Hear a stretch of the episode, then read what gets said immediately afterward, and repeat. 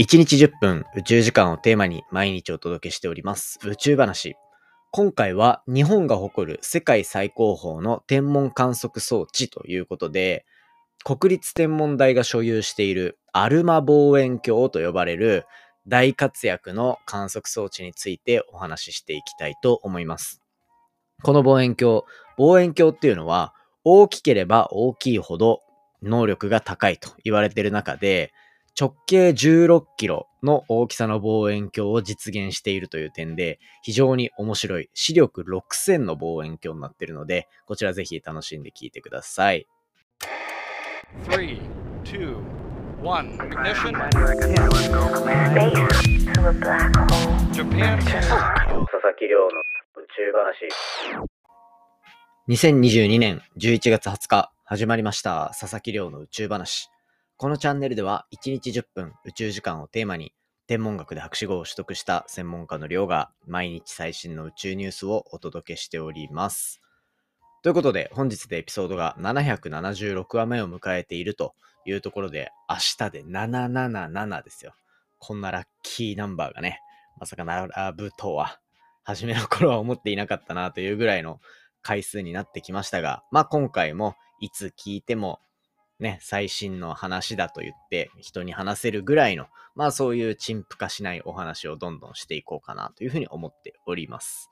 でですね、今回紹介するのは、昨日に引き続き日本が持っている世界最高峰の観測システムに関するお話です。今回紹介するのは、チリの砂漠のど真ん中にあるアルマ望遠鏡と呼ばれるものですね。こちらも国立天文台が所有している昨日紹介したスバル望遠鏡と、まあ、同じような世界最高峰の観測装置であり、世界中のこう宇宙機関と協力して日本が運用して作成している望遠鏡になっていたりします。でですね、この観測装置はもう本当にすごくて、もうなんか、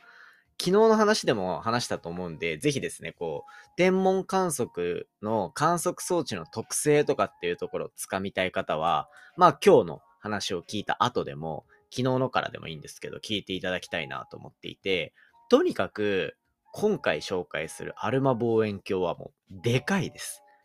でかすぎます。なんでこんなにでかいかっていうと、これはもう、望遠鏡っていうのは、単純な話をしたら大きければ 大きいほどいいと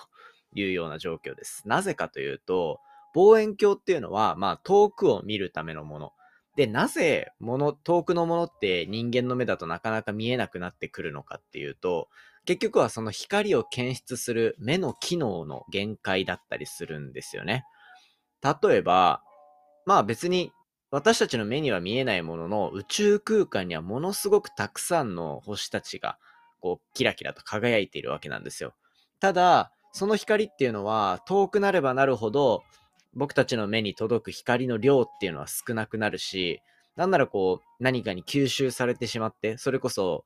地上にある望遠鏡だとこう星が瞬いて見えるのは地球の大気のせいだよっていう話をしたと思うんですけど、地球の大気が吸収してしまって、例えば、こう、光が10っていう量の光が来たらなんとなくあるなってわかるものの、人間の目に届くときにはもう2ぐらいしかないみたいな。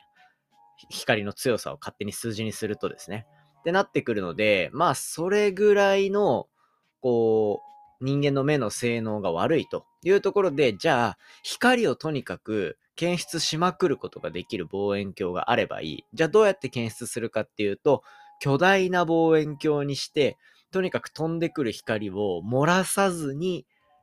キャッチするというようなところをすれば、今まで見えなかった星も見えるだろう。今まで見えなかった遠くの宇宙の姿まで見えるだろうっていうところが、まあこう、目的としてあって、巨大化巨大化っていうのは一つ世界中のトレンドとしてあるわけですね。で、今回紹介するこのアルマ望遠鏡に関してはですね、もうこれ、山手線ぐらい。出たよ、山手線って感じですよね。分かってますよ。ポッドキャスト聞いてる人が東京の人以外のことだっていうことも。なので、直径16キロぐらいのところに広がって設置されている望遠鏡群のことをアルマ望遠鏡って言うんですよ。直径16キロですよ。もう普通の、まあ、ここでなんとなく想像つく方は想像つくかと思うんですけど、普通の望遠鏡って、まあせいぜい例えば20センチ、30センチとか、なんか家のベランダに置いとくとかって言ったら本当に、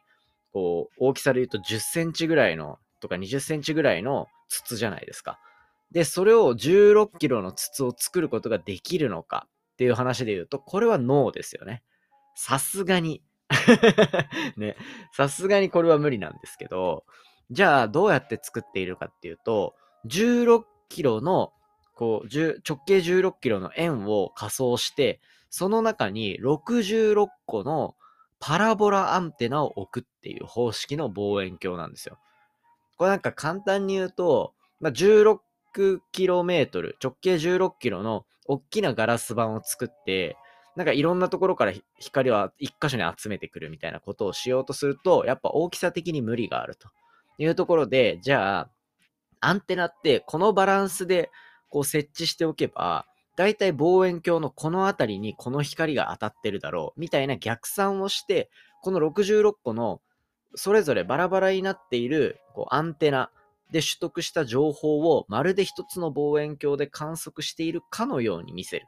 っていう技術がこのアルマ望遠鏡の特性になってるんですね。まあこれのおかげで、こう、まあ人間のこうアイデアの賜物って感じですよね。66個の望遠鏡を重ねて1個の望遠鏡にしてみるというところで、まあそれぞれのアンテナに入ってきた、本当光の粒が到達したタイミングを本当に0.0何秒っていうような精度で調整してあげて最終的なパソコンの中でで、それによってなんか仮想の巨大望遠鏡が作れるっていうイメージなんですよね。で、この超巨大化させた望遠鏡によって見える視力。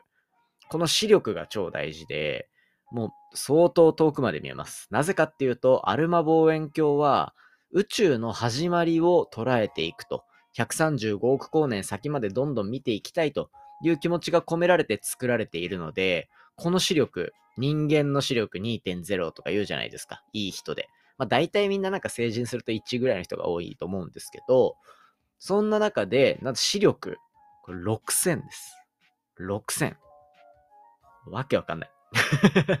本当にわけわかんないと思うんですけど、まあ6000ってどんぐらいかっていうと、これ、国立天文台が出してる面白い例えがあって、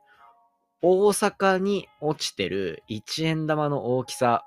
あ、あれ1円玉だなって東京から見分けられるぐらいの能力らしいです。やばいっすよね で、プラスでやっぱ直径16キロとかまでの大きさにしている状況だからこそ、もう見える量っていうのは6000、視力6000って半端じゃなくて、昨日の放送で話したスバル望遠鏡って呼ばれるものに関しては、なんと視力はスバル望遠鏡に対して10倍もあります。で、もうこれまでいろんな同じような仮想巨大望遠鏡みたいなのを作っていたところに比べても最大で100倍ぐらい高い性能を見せられるっていうところで本当にこう巨大化っていう一種こうパワープレイが成立させた最強の望遠鏡が実は日本所有でチリの砂漠の中にあると。しかもこれも大気の影響をこう考慮しなくていいというか大気の影響を受けないように地上のからの高さで言うと、確か5000メートルぐらいのところにある超高地にできてるんですね。なので、そういったところでも、こう、パワーを発揮して、宇宙がどうやってできたのかとか、あとは私たちの体を構成しているアミノ酸だったり、そもそもの元素だったりっていうようなところを宇宙空間からどんどん見つけていくっていうような、そんな研究成果を残している非常に面白い観測装置がこのアルマ望遠鏡と呼ばれるものです。な、ポッドキャストでも結構な割合で研究内容を紹介しているので、なんとなくこう、イメージしながら聞いてもらえたら、より観測のタイミングをこう頭に浮かべやすいんじゃないかなというふうに思ってるので、まあ、ぜひですね、楽しみにしておいていただけたら嬉しいなというふうに思っております。アルマ望遠鏡喋りたいことたくさんあって、今回は時間的にはこれぐらいなのかなと思うので、またタイミングを見て面白い話できそうだったらしていきたいと思っておりますので、ぜひ最後まで最後までというか、今後も楽しんでいただけたら嬉しいです。はい。ということで、じゃあ本題は以上にしていきたいなと思っていて、簡単に近況報告をしておこうかなと思うんですけど、そうですね、こう、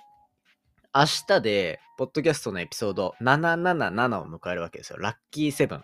なんとなく縁起いい感じするなっていう個人的な勝手な思い込みがあるので、ちょっと明日の放送に関しては、最近の自分の動きだったりとか、あとは去年僕が、まあ今の状況を作り出してもらったイベントって、ジャパンポッドキャストアワードだと思うんですよね。そのポッドキャストアワードが3月にも開催されるっていうところで、まあ僕としても考えているところがいろいろあったりするっていう状況も踏まえですね、そのあたりの今後の意気込みとか宣言とか、いろいろこんなことやろうとしてるよとかっていうのを、まあ、ざっくり話していけるお話をしていけたら嬉しいなというふうに思っております。まあ別にね、わざわざ777でやる必要はないんですけど、まあここで話しておけば、ちょっとはラッキーないい展開が来るんじゃないかなという勝手な験担ぎでございます。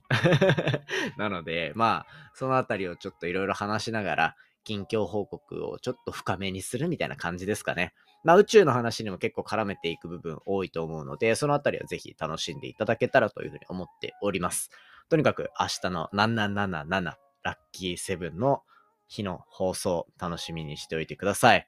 今回の話も面白いなと思ったら、お手元の Spotify アプリでフォロー、フォローボタンの下にあるレビュー、ぜひよろしくお願いいたします。番組の感想や宇宙に関する質問については、Twitter のハッシュタグ宇宙話、または Spotify の Q&A コーナーからじゃんじゃんお寄せいただけたら嬉しいです。それではまた明日お会いしましょう。さようなら。